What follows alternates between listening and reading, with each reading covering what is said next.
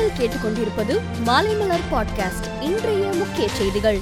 Super speciality மருத்துவ படிப்புகளில் அரசு மருத்துவர்களுக்கு ஐம்பது சதவீத இடங்களை ஒதுக்க உச்சநீதிமன்றம் அனுமதி அளித்துள்ள நிலையில் தமிழக அரசாணை அரசியலமைப்பு சட்டத்துக்கு முரணானது என அறிவிக்க கோரிய மனுவை தள்ளுபடி செய்துள்ளது. பி எஃப் மீதான வட்டி குறைப்பை மறுபரிசீலனை செய்ய நடவடிக்கை எடுக்க வேண்டும் என அதிமுக ஒருங்கிணைப்பாளர் ஓ பன்னீர்செல்வம் மத்திய அரசை கேட்டுக் கொண்டுள்ளார் இந்தியாவில் பன்னிரண்டு முதல் பதினான்கு வயது சிற்றார்களுக்கு தடுப்பூசி போடும் பணி தொடங்கியது. கார்பிவேக்ஸ் தடுப்பூசி செலுத்தப்படும் நிலையில் ஆன்லைன் அல்லது தடுப்பூசி முகாம் நடைபெறும் இடங்களில் பதிவு செய்து கொள்ளலாம். பஞ்சாப் மாநில காங்கிரஸ் தலைவர் பதவியை நவ்ஜோத் சிங் சித்து ராஜினாமா செய்துள்ளார்.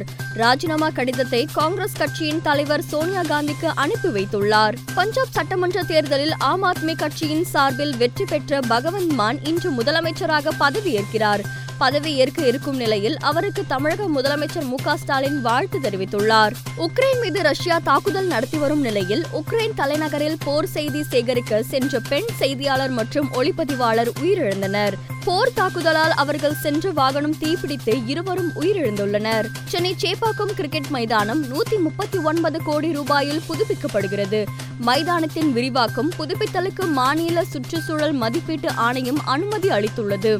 விரிவாக்கம் செய்யப்பட்டால் கூடுதலாக முப்பதாயிரம் பார்வையாளர்கள் அமரலாம். இரண்டாயிரத்தி இருபத்தி இரண்டு சர்வதேச சதுரங்க போட்டி சென்னையில் முதல் முறையாக நடைபெற இருக்கிறது. இதற்கு தமிழக முதலமைச்சர் ஸ்டாலின் வரவேற்பு தெரிவித்துள்ளார். மேலும் செய்திகளுக்கு மாலைமலர் டாட் காமை பாருங்கள்.